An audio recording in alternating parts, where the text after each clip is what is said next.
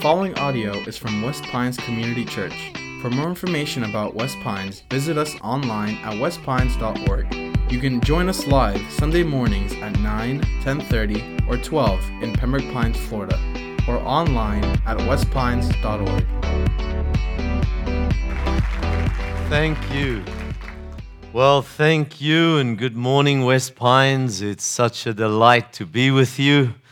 I, as Roby said, have had the privilege of uh, uh, knowing him and some of the leadership of the church over an extended period of time, and now have the privilege of meeting you and ministering the word to you, and uh, really have looked forward to this day. I, uh, this church has a very good reputation, a very good standing within not just this immediate community, but within this region.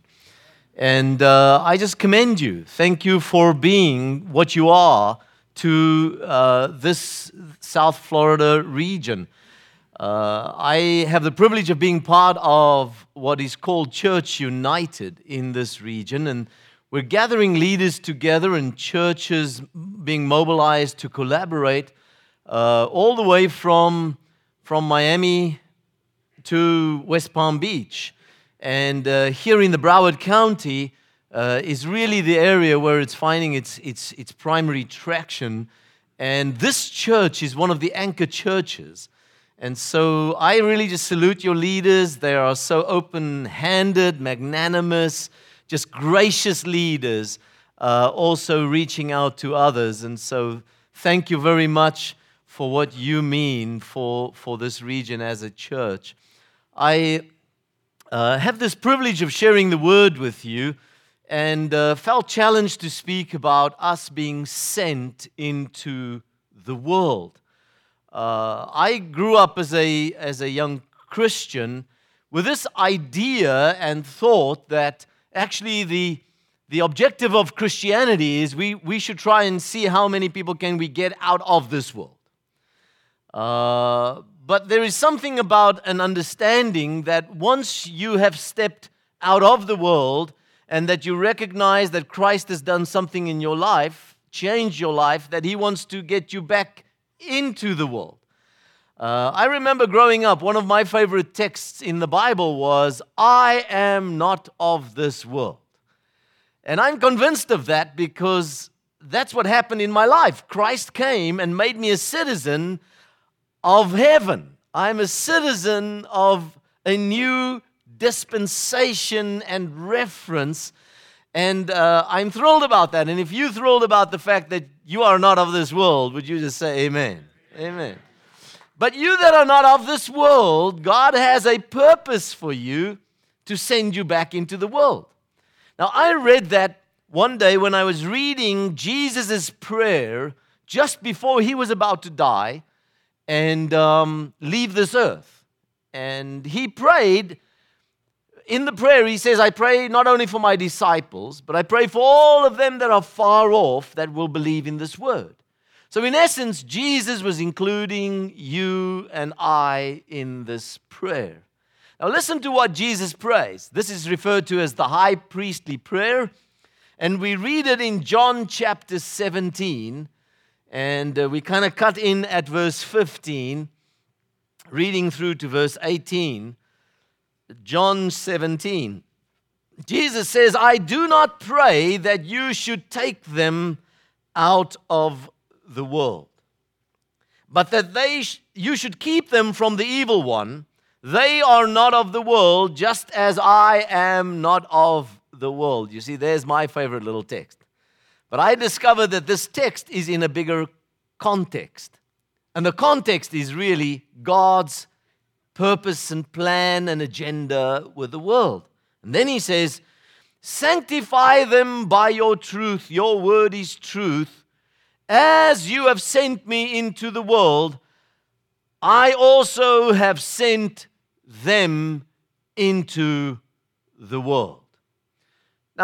I had a bit of struggle with this, this portion of scripture. I often thought, Jesus, why did you pray this? Until one day I got a revelation. And I got this revelation when I was trying to set my dog free from fleas. So I'm going to share with Liberty this morning the parable of the fleas. I had a dog that had fleas, and I decided I was going to start at the tail end and I was going to comb through the hair of the dog, and every flea that I could find, I was going to capture and set my dog free from fleas.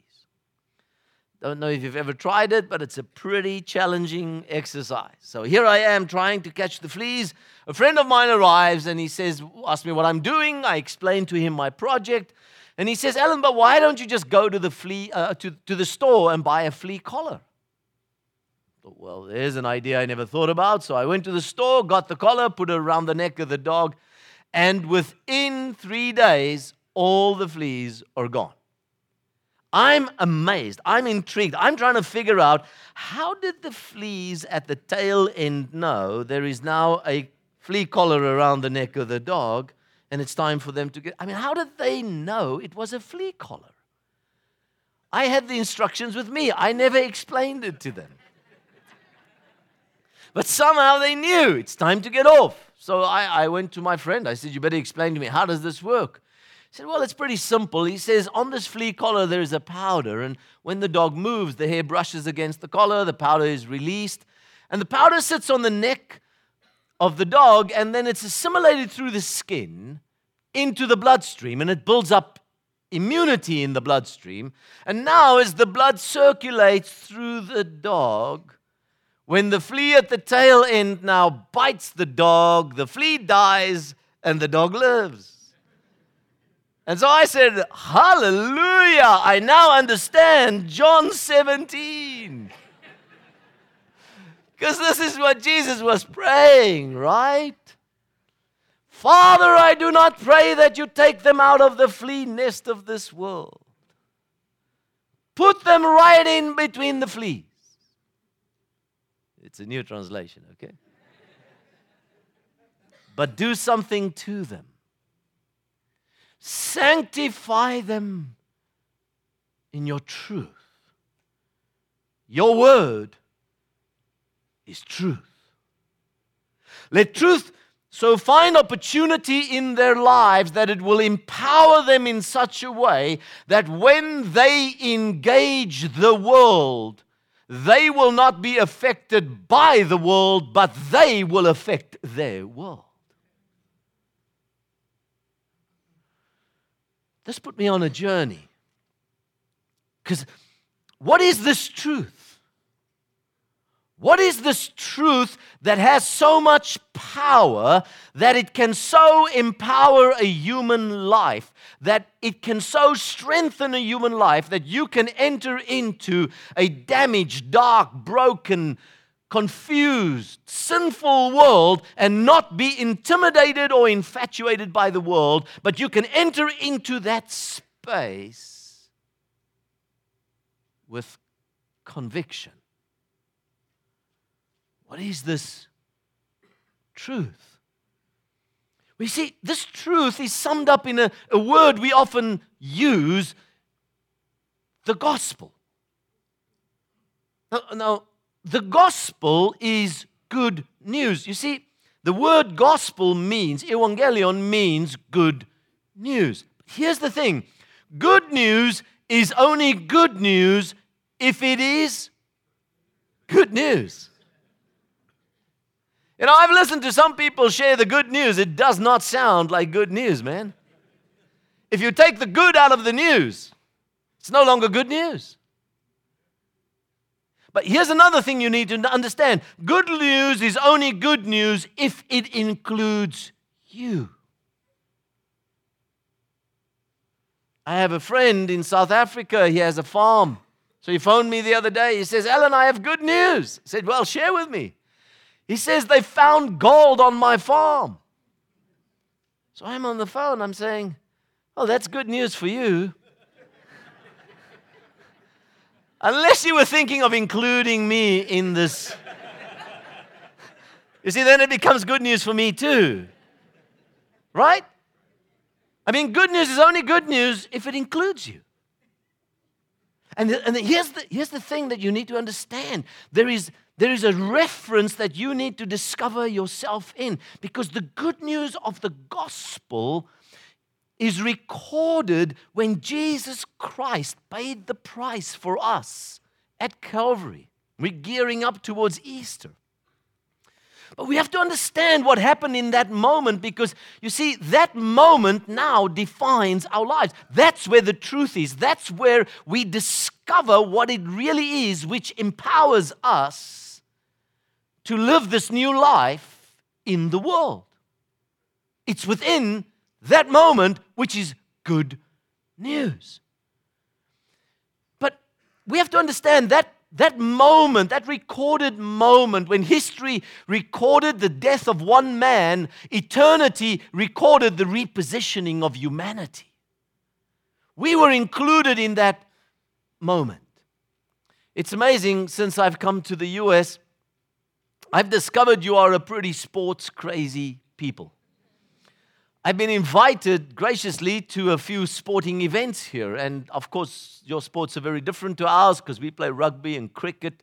And so I don't really understand your sports. So I'm sitting there in the stadium watching it, but I'm fascinated with the fans. I don't know if you've seen the fans when their team wins. Something happens to them. They suddenly get an attitude. They don't walk, they move. They and if you ask them who won, they answer you, We won. So, what do you mean we won? You did nothing, man. they say, No, hey, when they win, I win. I'm included in that moment. You see, that recorded victory, that which is now recorded as a win, as a victory, suddenly has a bearing on their lives. It has a bearing on how they think, how they talk, how they engage with people, how they feel. Everything changes suddenly because there is a victory that has been recorded.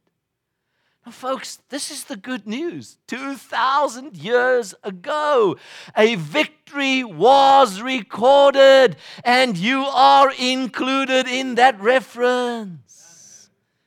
You see, his triumph is your triumph, his victory is your victory. Because he wins, you win. I'd say that's good news. And so we have to understand what does that reference mean when we say we are included in, in that recorded victory? Well, you have to understand it at three levels. First of all, you have to understand that truth that you are included in that reference in the fact that you discover that you died with Christ. When Christ died, the Bible says we died with him. We died with him, we were buried with him. Our old inferior life in Adam was dealt with at the cross. What does that mean? You see, Adam subjected us to the authority of sin and darkness. It had legal right over our lives. We were controlled by an external force called sin. It had a legal right over our lives. But something happened to us in that moment. Jesus legally broke the right of sin over our lives. He set us free from darkness and brought us over into the kingdom of His Son. Something happened in our lives. Romans 8, verse 2 says it so beautifully. It says, For the law of the Spirit of life in Christ Jesus has set us free from the law of sin and death. You've got to understand when the Bible there speaks about a law, it's speaking about an authority. You see, if you leave here today, you get in your car and you start driving on the freeways around here, you will see every once in a while there is this board that has a number on it. That number is the speed limit. Now, for some people, that will be the biggest revelation you're going to have all day. that literally means you should not exceed that number in terms of the speed of your car, all right? But you can decide that your car is able to do much better than that, and you can, you can take to where you want to feel comfortable with. It will not be long. They have this little ceremony that takes place where there's lots of lights and lots of sounds, and they pull you over, all right? And then they come to you and say, Sir, you have broken the law. You, you are fined.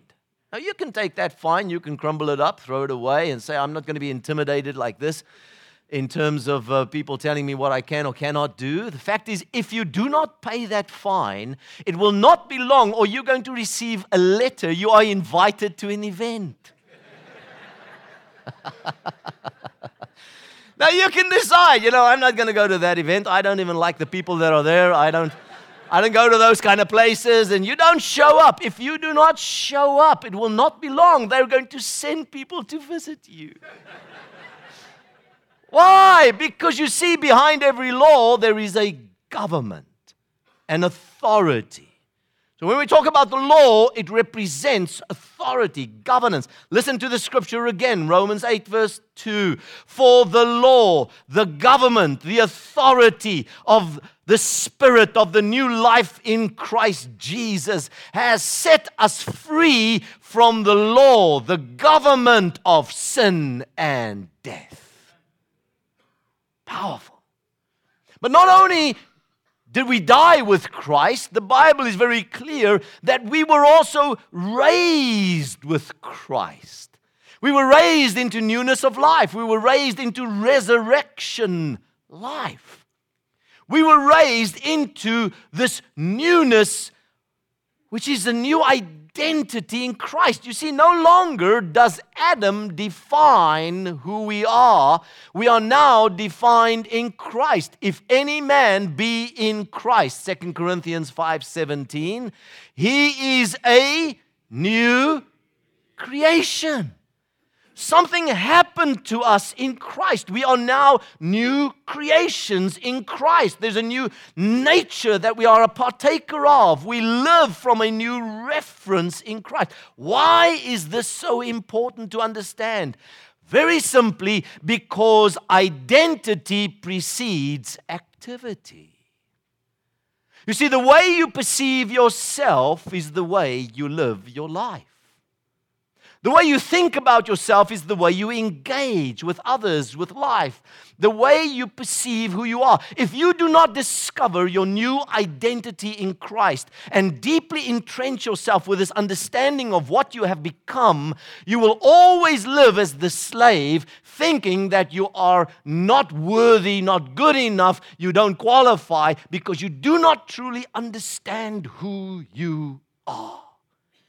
And so you have to discover what that means. Why? Because we have to enter this world. And we don't want to be intimidated by the world. We want to know who we are when we engage the world. Therefore, you have to be secure in your identity in Christ. But not only your identity in Christ secured, the Bible says we only, not only died with him, we not only were raised with him, but we now share in his triumph and we are seated with him in heavenly places. That's your new address. That's your new position. What does it mean to be seated in heavenly places? It means you now occupy a position of influence, of authority, because you've discovered who you are, and that becomes your environment from which you now function. You know, um, back home in Africa, we have lions. And I don't know if you've had the privilege of being close to a lion in very close proximity, looking into the eyes of a lion without a fence between you. Very recently, my wife Liana and I were on a safari together with actually some church leaders of our city, and we did this safari together.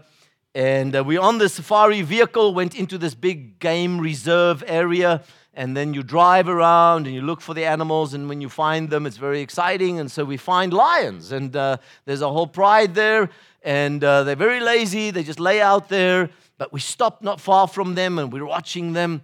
And one of the male dominant lions decides to get up. He's very intrigued about this thing that just arrived. And uh, so he's coming towards us. And so the, the guide tells us just don't stand up because the lion thinks this is one big animal. If you stand up, you break the line, and then he knows you're an individual, and then he'll go for you. Okay, so I'm sitting in the vehicle, I'm right at the end, and I don't know if you've ever seen those vehicles, they don't have doors. And this lion is coming straight to the vehicle, and the guy behind me has this fancy camera and he's taking photos and it's making this clicking sound. And the lion is intrigued about what is happening, and so he's coming straight for me. And I realize, I pray, I say, Lord, I pray, first of all, that the guide is right, that the lion thinks this is one big animal. Secondly, I don't know if I'm going to die or I'm going to kill someone today. But this is a precarious position. Those times you pray, Lord, I'm your property, protect your property. Anyway, so as the lion is coming closer, I look into the eyes of that beast.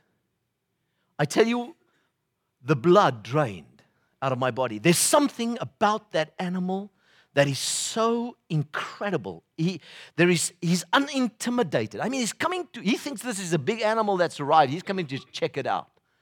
There's something about a lion in its natural habitat that is the most amazing thing to see. But you know, if you took that lion to a circus and you you bring it to the circus where somebody starts to whip that lion and it breaks something in that lion.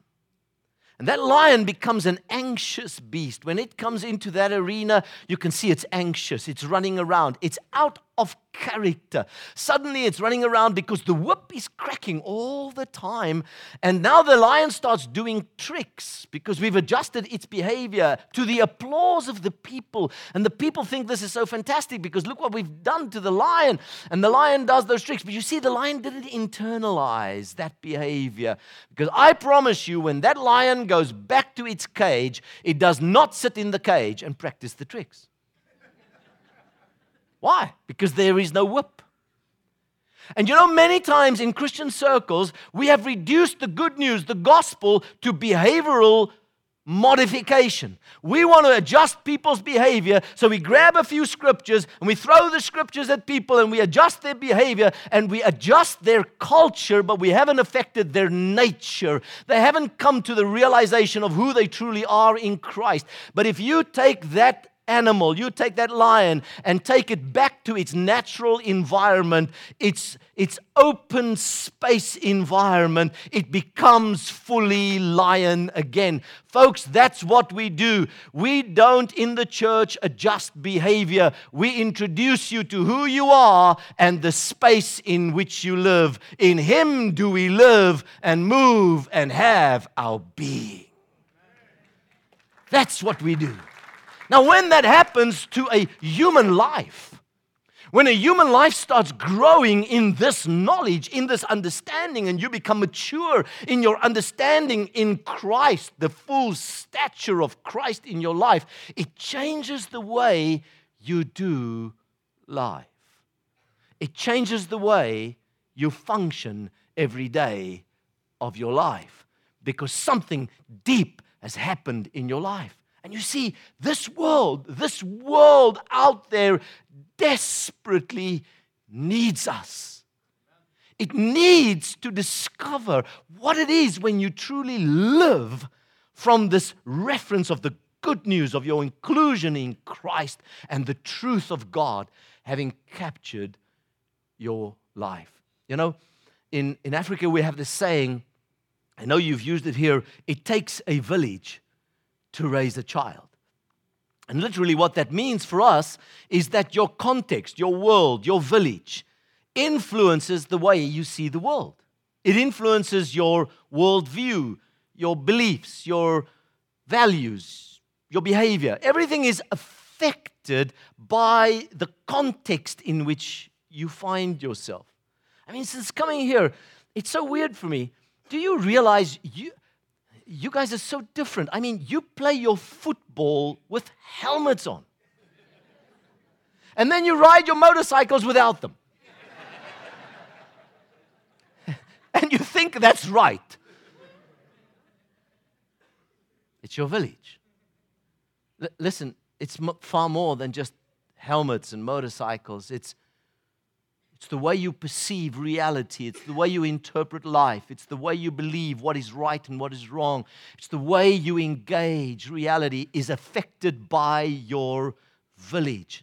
Now, listen, if it's true that it takes a child or village to raise a child, the question bodes who raises the village?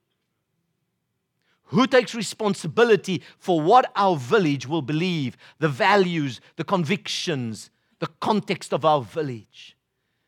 If we as Christians are absent in that conversation, then some godless, secular, humanistic people will define our village. We not only have the obligation, the opportunity, but the mandate as Christ followers to engage within the context of our village.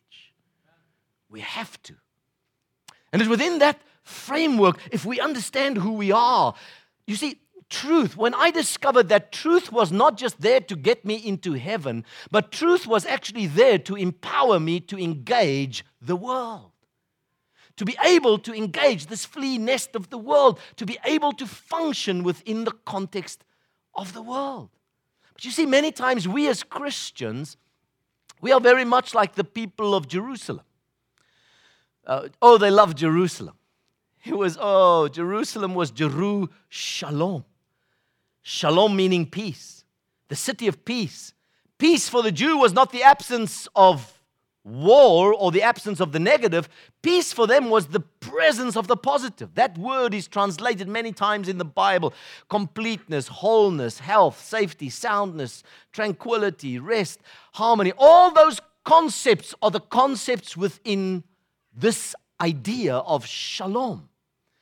If uh, Nehemiah completes the wall, and it says, and Nehemiah completed the wall in 52 days, that word complete is the word shalom. He shalomed it, he completed it. And so it is in many other references in the, in the Bible. The fact is, they loved Jerusalem because Jerusalem was the city of God. It was the construct of the way God ordered things. But there was another city in the Bible, about 450 times, Babylon, from Genesis all the way to Revelation, is the antitype of Jerusalem. Babylon was everything that Jerusalem was not. And so the Jews despised Babylon. If a good Jew wanted to insult you, he would say, Man, go to Babylon. And then the unthinkable happens. The Babylonians come, they conquer Jerusalem, they break down the walls, they take the people of Jerusalem all the way to Babylon. There they're sitting in Babylon, they can't believe what's happened to them. Now they're praying to God, God, get us out of here. And in that context, God speaks to them. Listen to what God says in Jeremiah 29, verse 11. And we often quote the scripture as Christians. But God is speaking to them this word in Babylon. He says, I know the thoughts that I think towards you, says the Lord. Thoughts of shalom, peace, not of evil, to give you a future and a hope. This is within Babylon. It's God, you're going to give us peace here in Babylon? But it must have been verse 7 that really rocked their world because listen to what the scripture says in verse 7. It says, And seek the peace of the city where I have caused you to be carried away captive, and pray to the Lord for it, for in its peace you will have peace. It's God's. I mean, it must have rocked the world. Lord, do you want to tell us you're actually in this? You brought us as exiles all the way to Babylon? You know, many of you feel that way many times. I know tomorrow many of you will be driving to work without necessarily entertaining thoughts of peace. And you're praying, Lord, get me out of this place. This is a reckless place. They don't know you, Lord. They don't even want to adhere to you, Lord. And God is saying, I have brought you here. I can't say with certainty that you have to be in that job, but what I do want to say is how else will we get the shalom of God into Babylon unless there are agents of shalom that are prepared to go into Babylon to carry his peace into that space? We've been called to make a difference in Babylon. You know, I come from Pretoria Pretoria is such a decent city. It's a, a clean city in the sense of there's, there's not much stuff that you see on the billboards and the, you know, then I come here to Florida and I know I'm in Babylon, man. now, here's what I want to say to you God is bringing people into this place. South Florida is desperate for the purveyors of shalom, the carriers of God's peace into the city. But you might say, What difference can I make? Where do we start? You know, that's the way we felt as a church, Dr. Deo, many years ago when we started down this journey. We said, What difference can we make? We feel so overwhelmed by everything around us. And then God started speaking to us from a portion of scripture in, in uh, Mark chapter 6 which is the story about the feeding of the 5,000. And in that story, there's a few principles that have really governed the way we engaged our community. The first one was when we discovered the difference between the disciples and Jesus, and uh, the disciples who had concern, but the Bible says Jesus had compassion. And we, we coined this phrase, moving from concern to compassion. Now, you will remember, if you know this story, the disciples saw the problem. They saw that the people were hungry. But they immediately knew they did not have the food to feed them. So they go to Jesus, and the way they want to address this problem is let's send the people away. You see, that's what concern does. We send the problem away. We hope somewhere someone else will take care of it. It never becomes our responsibility. But compassion looks at it in a different way. Compassion says there's a reason why we are here. There's a reason why in this moment we are aware of this issue. And compassion says, I'm going to get involved and I'm going to trust God for the provision. We know the disciples are then challenged by Jesus. He says, Go and break up this group into groups of 50s and 100s. Must have been a challenging exercise. I mean, they're not trained in crowd control. Now they have to go break up this group. The people have been in the sun all day. They are hungry. I mean, if they're anything like my wife, you don't mess with her if she's hungry. you feed her, and then we dialogue about the issue, right? Now, these people are hungry. I mean, they must be irritated. It must be a bit of a, a, moment, you know, and so they're breaking them into groups. So they come back to Jesus, and then Jesus takes the bread and the fish, and the Bible says he blesses it, and then he breaks it. You've got to understand, Jesus does not break the bread and the fish and build a whole reserve so that the disciples feel really secure. You know, at least now the fish and the bread, there's enough of that, you know, reserve now matches need. He does not. What does he do? He breaks the bread and the fish, he puts it in the hands of the disciples. Here they stand, everyone with a little piece of bread a little piece of fish. And Jesus says, Guys, go feed the people. I just see that disciple.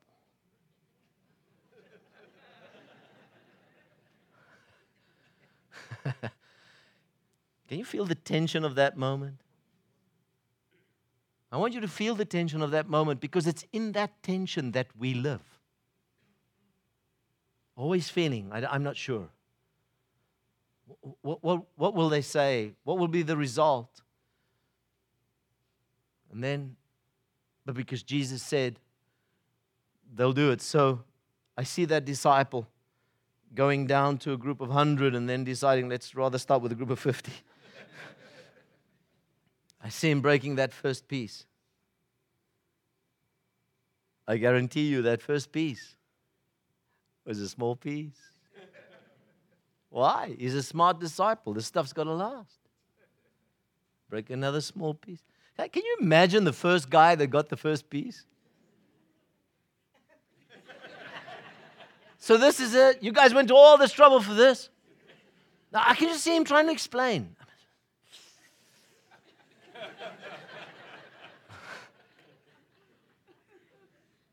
and then I see him breaking another piece. Then he breaks another piece. And as he's breaking the pieces, it feels as if this stays the same and he breaks a bigger piece and he's just starting to test it. My goodness, a bigger piece, bigger piece, bigger. Hey, hey, hey, hey help yourselves. Why? Because the Bible says they picked up 12 baskets full. But here's the principle. You see, many times we don't want to start because we feel we have so little. The principle is just start breaking the pieces.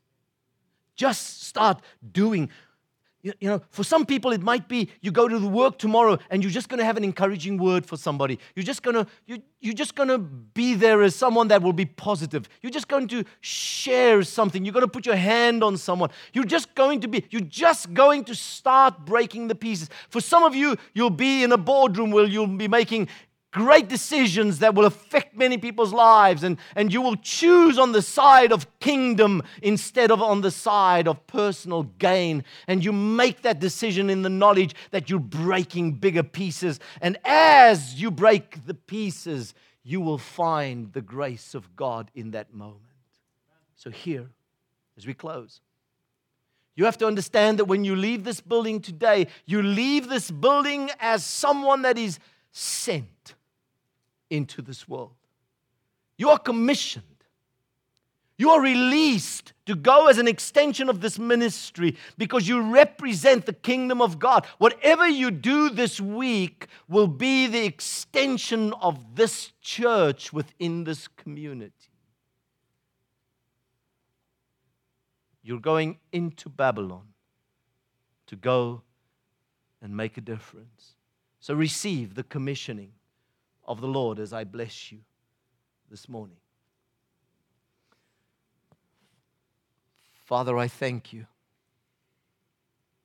that in this moment, for every person that's hearing this word, through your Holy Spirit, you you come in your love and you arrest our hearts and you align us to your purpose, to your agenda on this planet, Lord, that we will be instruments of grace wherever we are in this week.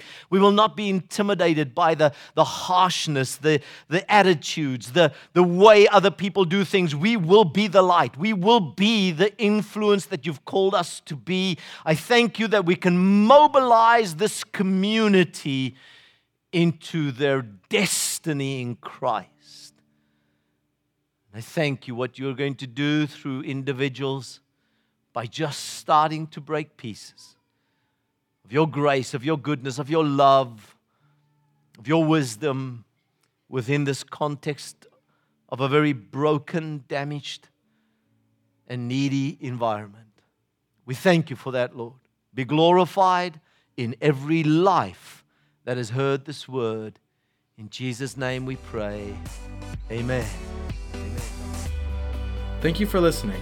For more resources and to check out other teaching series, please visit our website at westpines.org. If you would like to speak with somebody about beginning a relationship with Jesus or ask any questions you have about this teaching, please call at 954 432 0321 or you can email us at podcast at westpines.org.